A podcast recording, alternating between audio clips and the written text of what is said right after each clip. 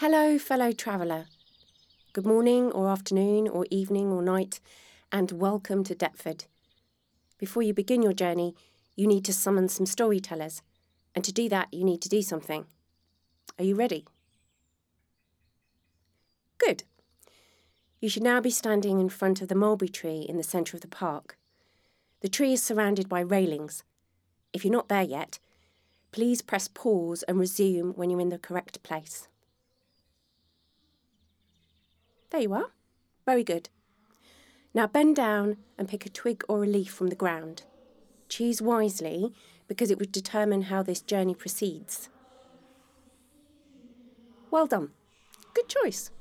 We'll find out about a wayward Russian Tsar, some ruined feather beds, and how a wheelbarrow was used for unsuitable purposes. Hello there. You've done a very clever thing.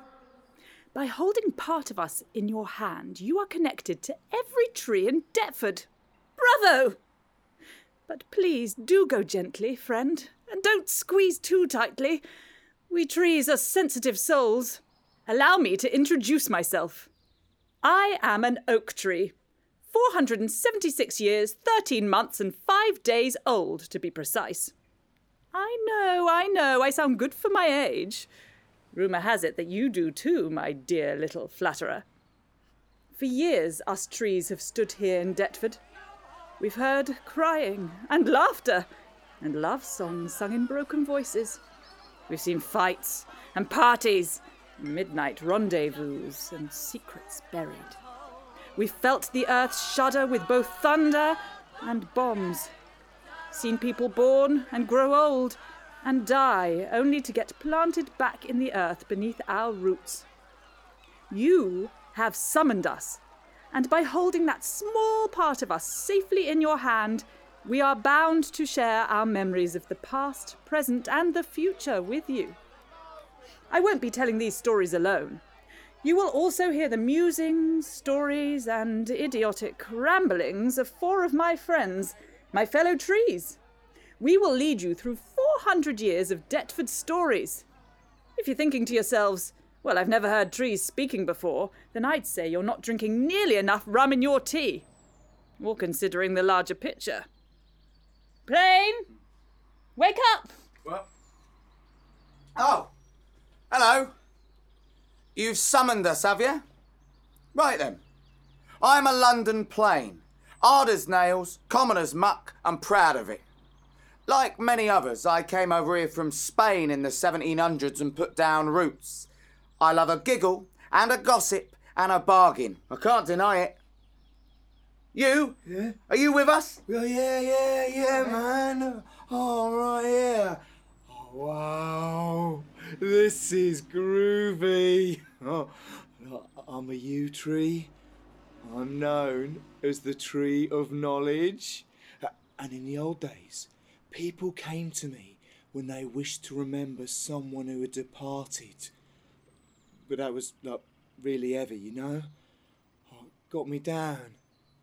Luckily, most days the birds fill my branches and sing. That my, my favourite song is um Don't do that, you! What? uh, Remember the complaints from the council? Hi, I'm a beech tree. Butterflies love me. People say I can make wishes come true, and the first books in England were made of mar wood. I just like to make people smile. So you better smile. Lovely. I'm a rowan tree and I'll protect you. Or hurt you. Hm, I can't quite remember. When you're listening to the wind in the leaves and the branches, know that what you're hearing is us trees whispering to each other the secrets and stories of Deptford. Now, history books are full of tales of rich and powerful men. To find the others, you have to dig a little deeper and use your imagination. You have to listen carefully. For years, man, we've collected the wild stories, the, the ones not written down, the stories that misbehave and change in the telling. We'll be walking for a while, so I hope no one's wearing high heels. Hey, I don't judge. Let's begin. Here's the story of our good friend the mulberry tree. Here we go round the mulberry bush, the mulberry bush, the mulberry bush. Here we go round the mulberry bush so early in the morning. This is the way we wash our clothes, wash our clothes, wash our clothes. This is the way we wash our clothes so early Monday morning. This is the way we iron our clothes, iron our clothes, iron our clothes. This is the way we iron our clothes so early Tuesday morning. On Halloween in 1620, a man named John Evelyn was born. He was a writer, gardener, and diarist, and his home, Sayes Court, was right here. His intention was to create a beautiful garden, as he was concerned with pollution and the terrible quality of the London air. Here's what he had to say in 1698. The hellish and dismal cloud of coal, perpetually imminent over London, that her inhabitants breathe nothing but impure and thick mist, corrupting the lungs and disordering the entire habit of their bodies. So the catarrhs, cough, and consumption range more in this one city than in the whole earth besides. Nothing changes, eh?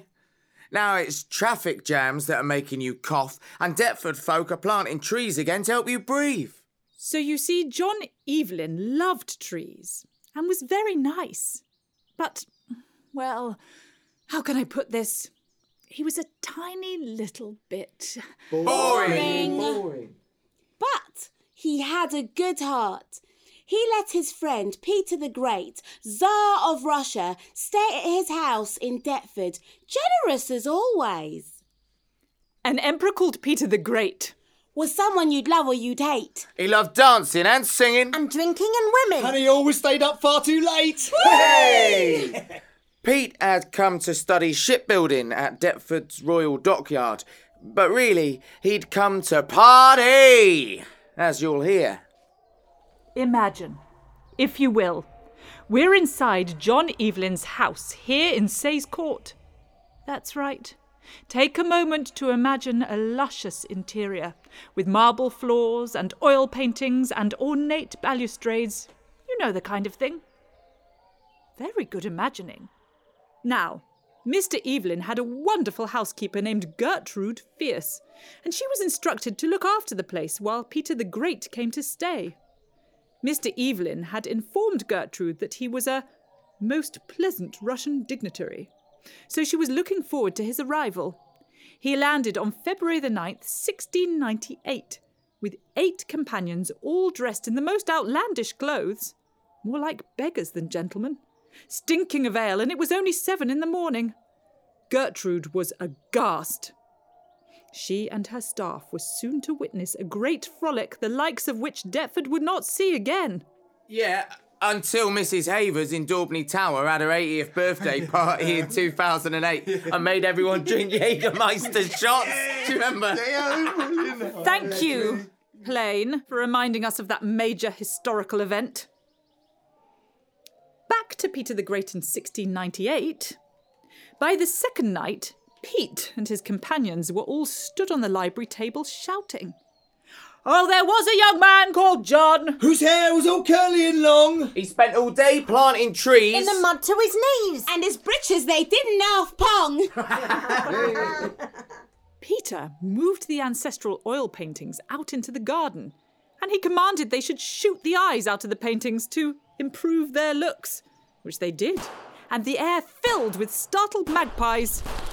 It wasn't long until it was total havoc in the house and gardens. Rumour has it that he traipsed round in Mrs. Evelyn's dresses, poured rum straight from a watering can down his throat day and night, and did his toilet straight into the flower beds as he insisted it would make them come up beautifully. Every night he charged through the hedges as one of his men pushed him in a wheelbarrow, shouting, Peter the Great of Russia can conquer any Deptford bush! which scared the maids and made them laugh. He dragged all the feather beds, bolsters, and blankets into the great hall and got all his men and all the staff to clamber in together. Eighteen souls in one giant bedchamber, a barrel of rum, and nothing to eat but pickled eggs. They'd never known anything like it, and the beds were ruined beyond repair. Then, one night, Peter disappeared off into a dark corner of the garden. He said he was going to call up the spirits of the ancient gods. When he came back, he was white as snow. He said, I have planted a very special mulberry tree. Whomever shall eat its fruits shall live for all eternity. Shortly after, he left Deptford and returned to St. Petersburg. It is said he never touched a drop of ale again, and lived a most respectable life, ruling his empire and saying his prayers. It's also said that many local children born after he left had his nut brown curls and extreme fondness for wheelbarrows. You, dear listener, are probably wondering if any of that is true. The fact is, we don't know. Suffice to say, some is true and some isn't.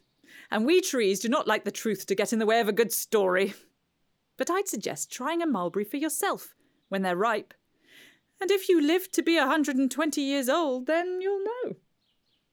Most years, you'll see the locals picking them and pots of jam being made for birthday presents. And lots of very old people you'll meet in Deptford will claim to be 100 years old if they're a day. I hope you enjoyed that. We're a lively lot, us Deptford trees, aren't we? We'll leave here now and move forward in time to the site of the Princess of Wales pub. You need to walk out of the main entrance of the park through the iron gates beside the Thames Path signs and turn right onto Grove Street. Keep walking straight until you reach the pub. You're aiming to arrive at the corner of Barnes Terrace. Before you get there, you'll hear another local tale. But do remember to press chapter 2 once you've arrived there for our next story.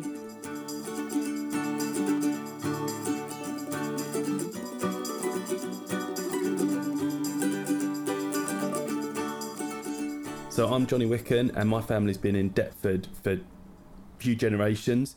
You always think when you watch EastEnders of these East End families and how they all act, uh, not getting on behind closed doors, but to the public front, you're as close as anything. And I sort of think about that with my grandmother and her siblings.